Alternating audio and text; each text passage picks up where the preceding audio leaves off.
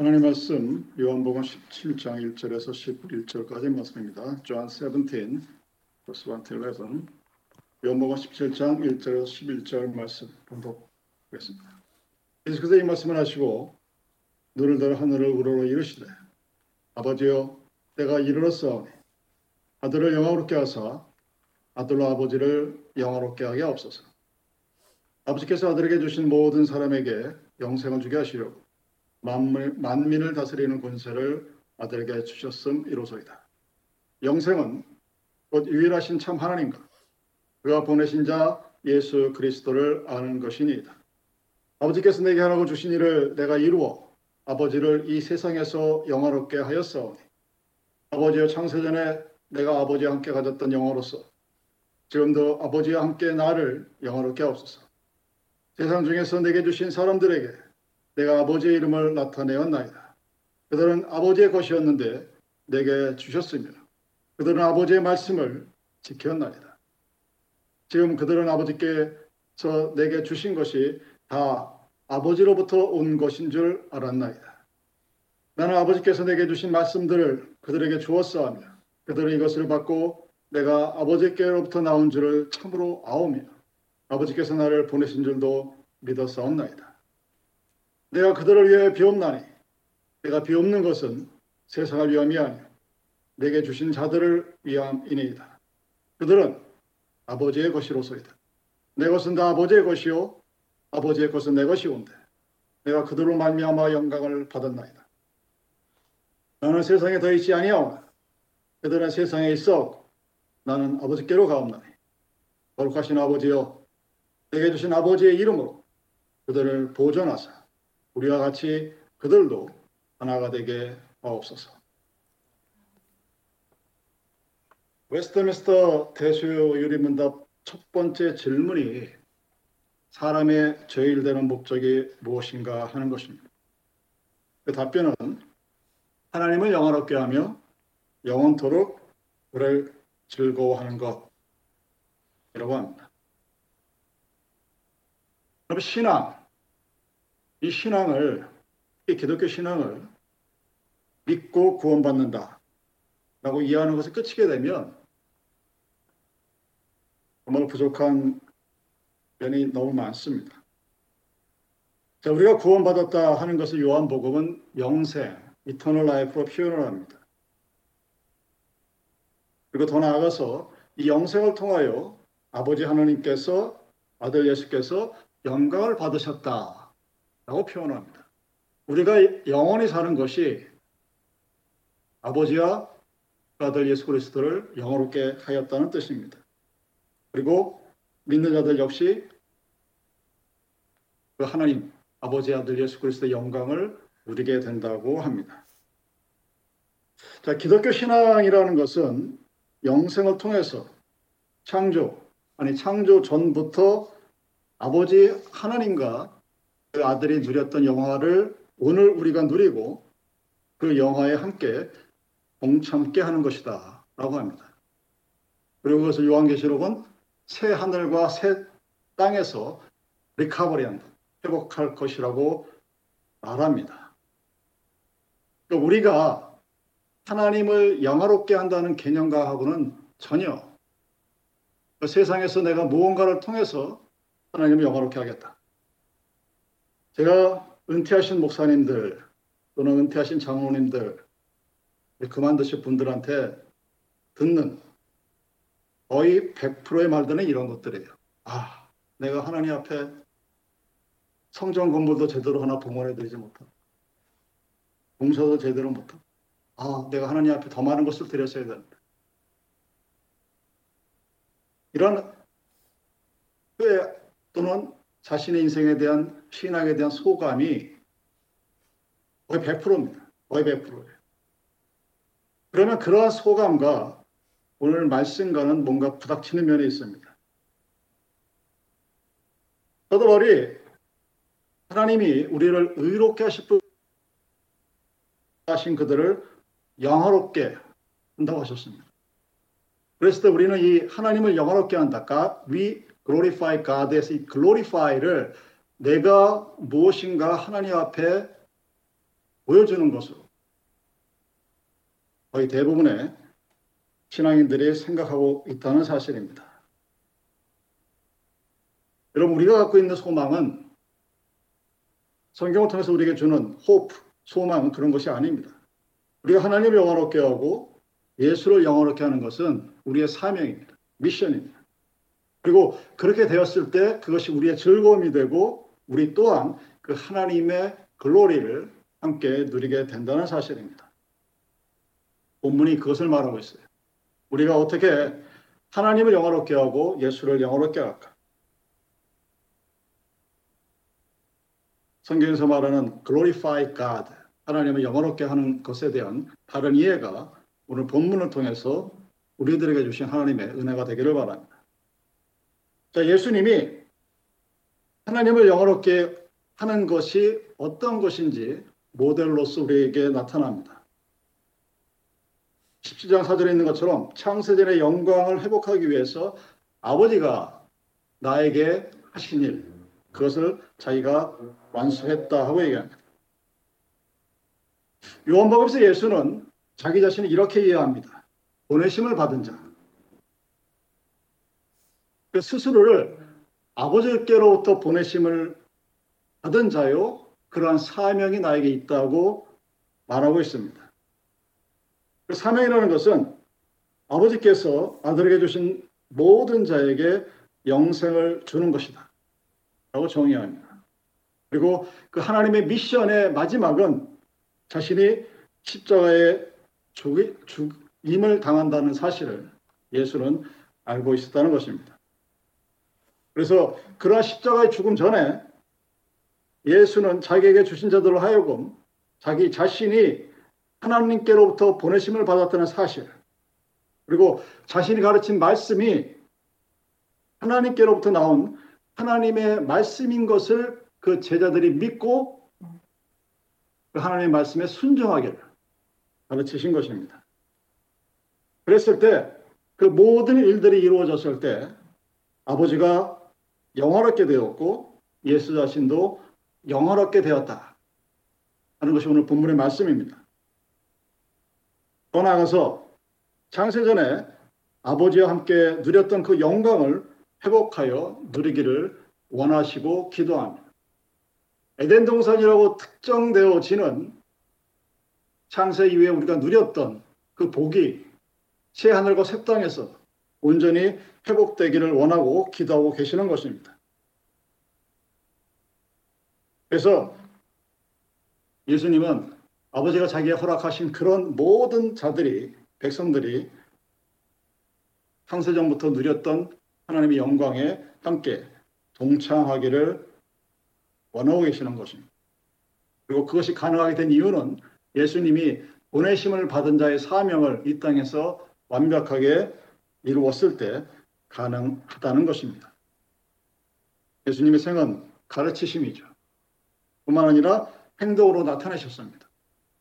그리고 마지막에는 자기 자신을 온전히 희생함으로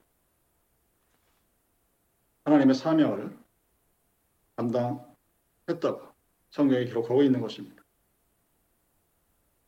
그 마음을 빌립보서는 이렇게 예수의 마음에 대해서 말하고 있습니다. 그는 근본 하나님의 본체시나 자기를 낮추시고 죽기까지 복종하셨으니 곧 십자가에 죽으심이라. 이러므로 하나님이 그를 지극히 높여 모든 입으로 예수 그리스도를 주라 시인하여 하나님 아버지께 영광을 돌리게 하셨느니라. 자, 하나님 아버지께 영광을 돌리게 된 모든 일들을 가만히 살펴보십시오. 제가 서두에 말씀드린 것처럼 나의 삶에서 내가 내 것을 가지고 하나님께 무엇을 드려 것이 충분하지 못하다는 인생에 대한 자기 후회나 번민 또는 평가가 올바르지 않다는 것을 분명히 보여주고 있습니다. 왜냐하면 모든 것은 아버지께로부터 온 것입니다. 이 기본적인 이 사실이 망각이 된 채 내가 무엇을 가지고 하나님을 영화롭게 하겠다 하는 그 모든 행위들이 이 땅에서 신앙의 이름으로 행해지고 있는 것입니다. 여러분 예수님은 하나님 아버지께 영광을 어떻게 돌리게 하셨느냐? 자신의 부여받은 사명을 완수했습니다. 죽기까지 복종했습니다. 자기의 목숨을 십자가에 내놓음으로써까지 하나님께서 주신 사명, 미션을 완수했고 그 결과 하나님과 그를 믿는 모든 백성들이 영원롭게 되었다는 것입니다. 왜 그렇게 할 수밖에 없었느냐? 예수는 보내심을 받은 자였기 때문입니다. 스스로 자존하는 I am I가 아니라 하나님으로부터 sent from God 하나님부터 보내심을 받은 예수가 그 사명을 완수하고 그를 통해서 하나님이 영원롭게 되었다는 것입니다. 그렇다면 우리는 어떻게 하나님을 영화롭게 하는 삶을 살 수 있을까요? 여러분 우리도 이 세상에 보내심을 받은 자들입니다. 지난 시간에 이어서 말씀드리지만 부모를 선택해 태어난 자녀들이 이 땅에 없는 것처럼 내가 이 땅에 오겠다고 스스로 자각해서 이 땅에 온 사람들도 하나도 없습니다. 우리는 보내심을 받은 자들입니다. 세상으로부터 보내심을 받은 자로서 부여받은 사명이 있습니다. 그리고 그 사명을 완수할 때 우리를 보내시니 그 하나님과 그의 아들이 영원롭게 되는 것입니다. 우리가 부여받은 사명, our mission. What is our mission? 우리의 사명이 무엇일까요? 또는 여러분의 삶의 목적과 이유가 무엇인지 분명히 아셔야 합니다. 여러분의 삶이 나의 삶이 왜 살아야 되는지 무엇을 해 사는지 왜 그래야 되는지를 모르고 살면 아, 세상 교회가 교회가 원래 그런 건데 그러고 사는 거지 하면서 성경에서 말하는 아름다운 삶을 누리지 못하고 천하 만물과 마찬가지로 태어나서 늙고 병들다 죽고 죽으면서 과거를 돌아보면 옛날은 참 아름다웠지 그리고 살아가게 되는 것입니다. 우리에게 주어진 첫 번째 사명 요한복음 17장 3절에 나와 있습니다. 유일하신 참 하나님과 그의 보내신 자 예수 그리스도를 아는 것이라고 합니다. 아들 예수가 아버지 하나님께로 나왔고 아버지께서 아들을 보내셨다는 것을 믿고 아는 것이라고 8절에서 역시 이어서 말합니다. 그리고 그런 믿음을 통해서 아버지를 영원롭게 할 것이고 아들도 영광을 받았다.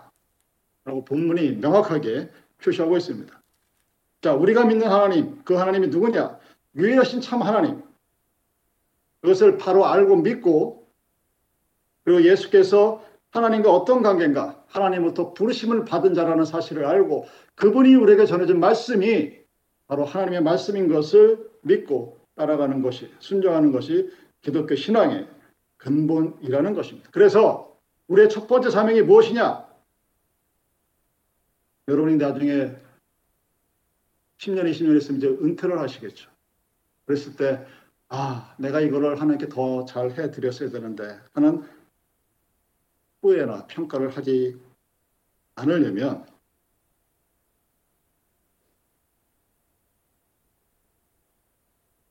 무엇보다도 간직해야 될 것이 바로 올바른 믿음입니다.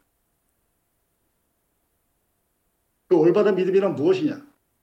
유일하신 참 하나님 그리고 그의 보내신 자 예수를 바로 아는 것입니다. 내가 무슨 대단한 활동을 해야 한다고 착각하고 그 일에 매진하다가 세상 것을 가지고 하나님을 영원롭게 할 수 없다는 사실을 마지막에서 깨닫는 그런 어리석은 삶을 살지 않으려면 하나님이 누구인지 하나님이 보내셨다는 그 예수 그리스도가 누구인지를 명확히 알고 바로 믿는 것입니다. 다른 어떤 것을 논의하기 전에 나의 삶의 목적과 사명을 알기 위해서는 그것이 우선 되어야 합니다. 여러분 실천 중요합니다. 이웃사랑 너무 중요합니다. 그런데 그러한 근본적인 믿음이 없는 실천은 기독교 신앙행위가 아닙니다. 사도행전 1장에 예수님께서 승천하신 전에 제자들에게 하신 마지막 말씀이 무엇입니까? 내 증인이 되라. My witness. 그래서 하나님 예수의 증인이 된다는 의미는 그 예수에 대해서 바르게 알고 믿는 자만이 가능한 얘기입니다. 우리가 하나님을 영화롭게 하기 위한 첫 번째 우리 리콰이어는 예수를 바르게 이해하고 믿는 것입니다.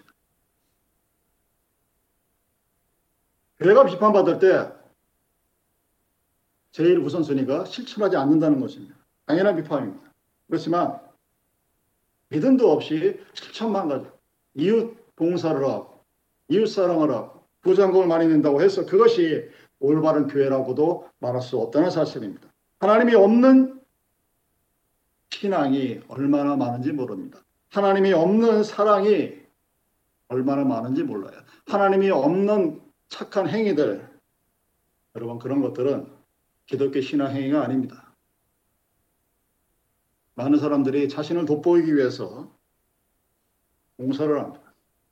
그래서 하나님 말씀이 오른손이 하는 일을 왼손이 모르게 하는 말이 너무나 어려운 거예요.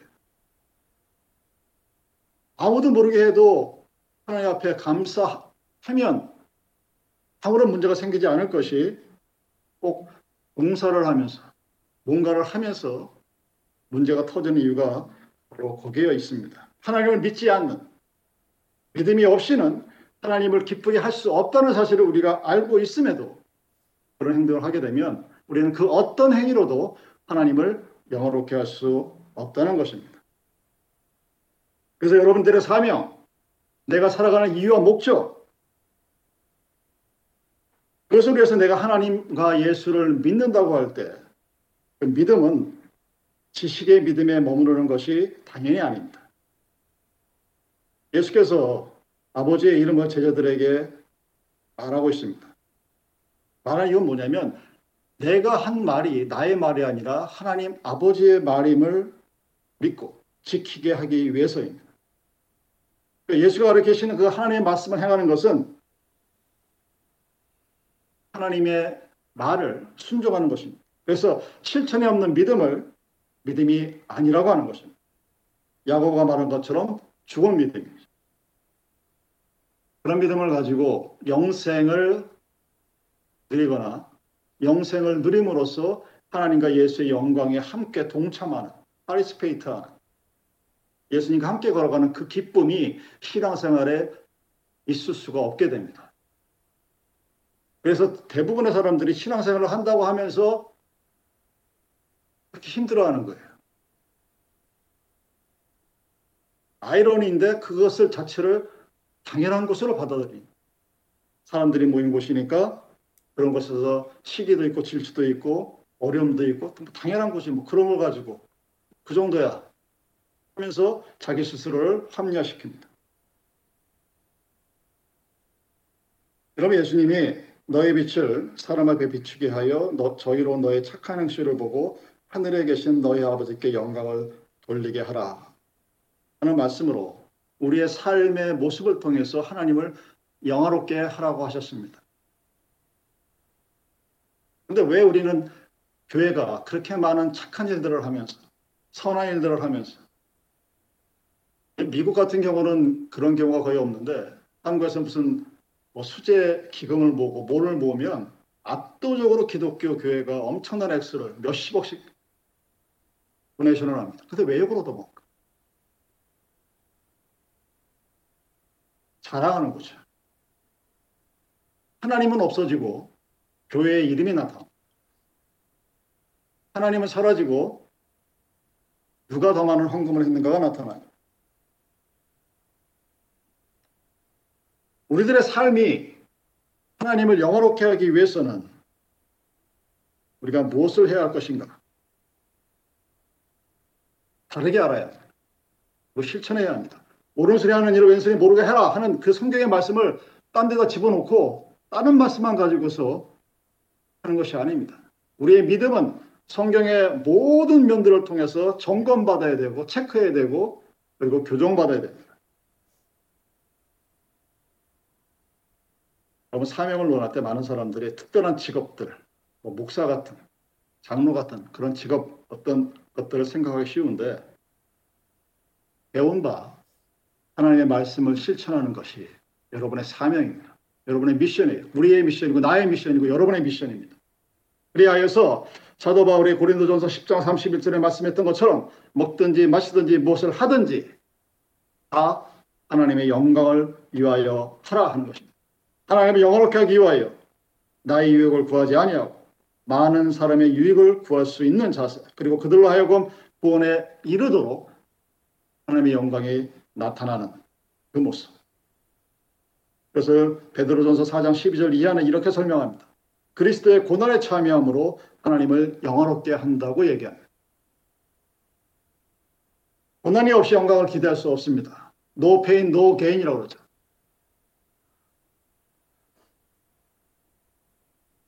그리스도께서의 자기 희생, 십자가의 고난을 통해서 하나님의 영광을 이루셨습니다.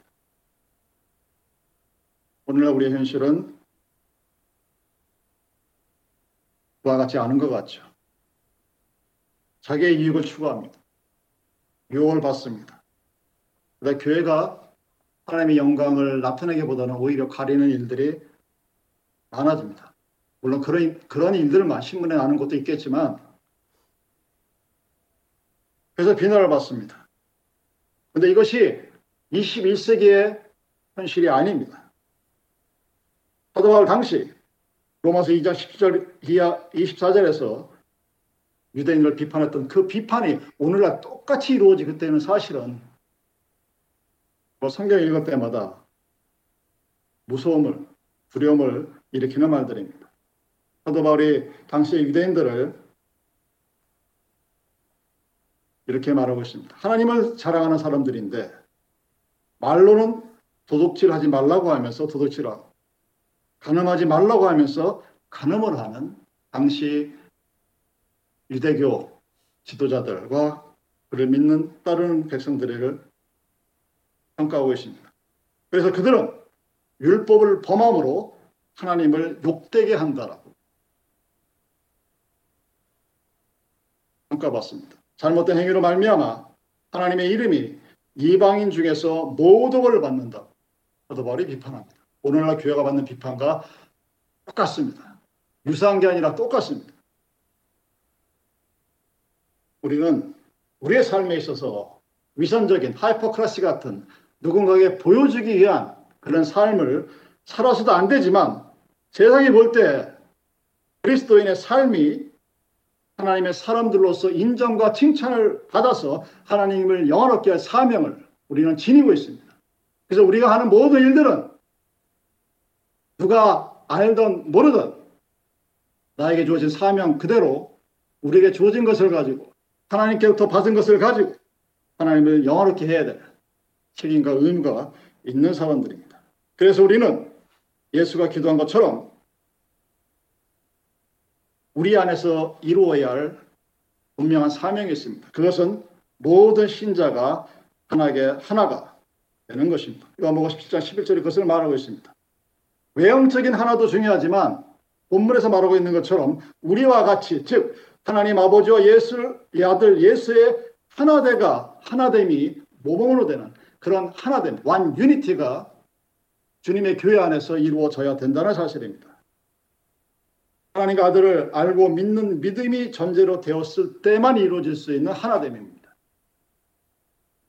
참된 믿음의 하나, 하나됨이 없이 외형적으로 모여서 교회라는 간판 아래 있는 멤버라고 하나가 되는 것이 아니라는 사실입니다. 모든 것의 취미나 생활까지 다 하나가 되라는 얘기는 분명 아니죠.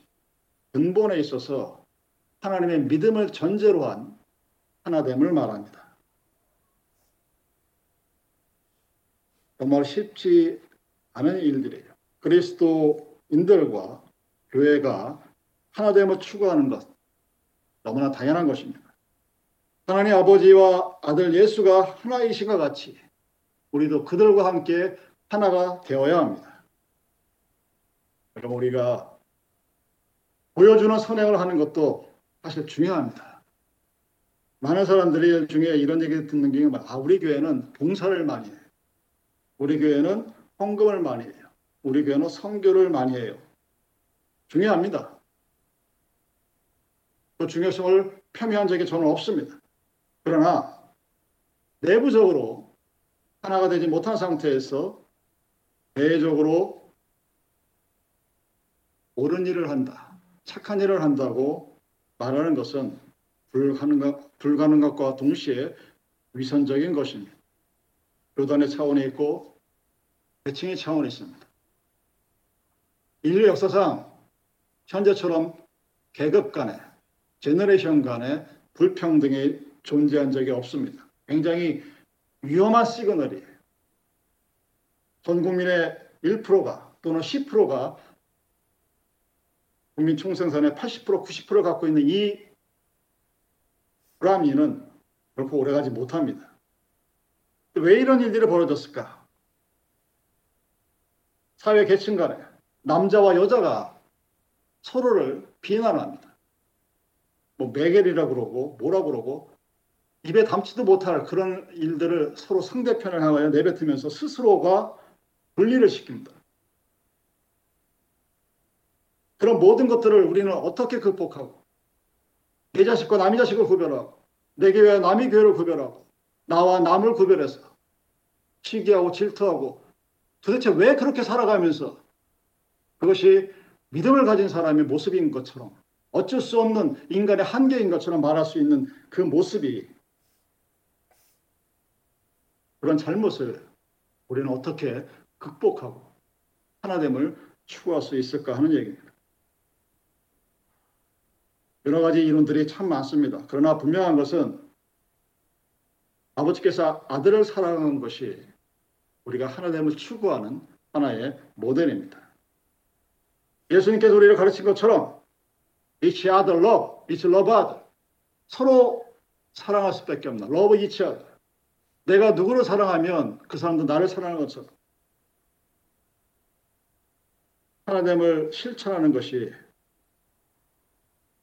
유일한 방법은 서로 사랑하는 것입니다.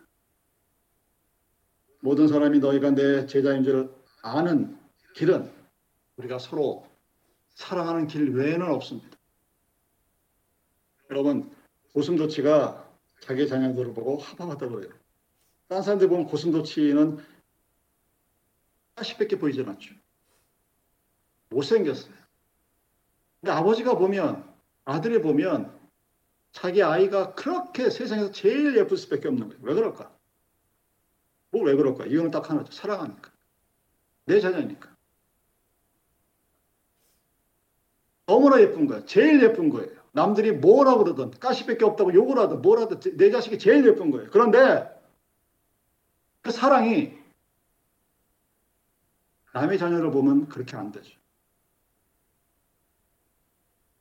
때로는 비웃고 때로는 무시하고 때로는 질투하고 시기하고 그래서 지옥에 살아가죠. 모든 사람이 너희가 내 제자인 줄 아니라 어떻게 서로 사랑할 때 그래서 하나 될때 그럴 때만이 하나님께서 영광을 받는다고 합니다. 우리는 하나 됐을 때만이 우리가 믿는 예수가 하나님께서 보내신 자이고 우리가 내가 지금 하나님의 사랑을 받고 있음을 세상으로 하여금 알고 또 믿게 할 사명이 우리에게 있다는 사실입니다. 그랬을 때 우리는 그러한 삶을 통해서 하나님이 영원롭게 되시고 예수님도 영원롭게 될 수 있다는 것입니다. 하나님이 영원롭게 하는 것, 여러분 그것은 결국 우리 자신이 하나님의 영광을 함께 누리는 것입니다.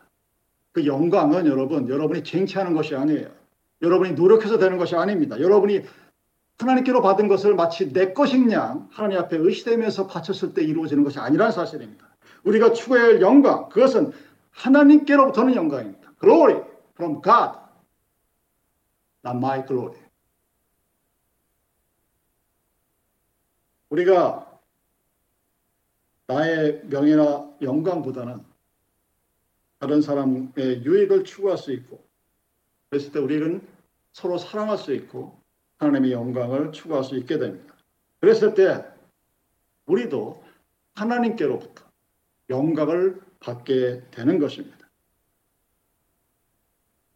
여러분 얼마나 감사하십니까? 하나님께로부터 온 모든 것에 대해서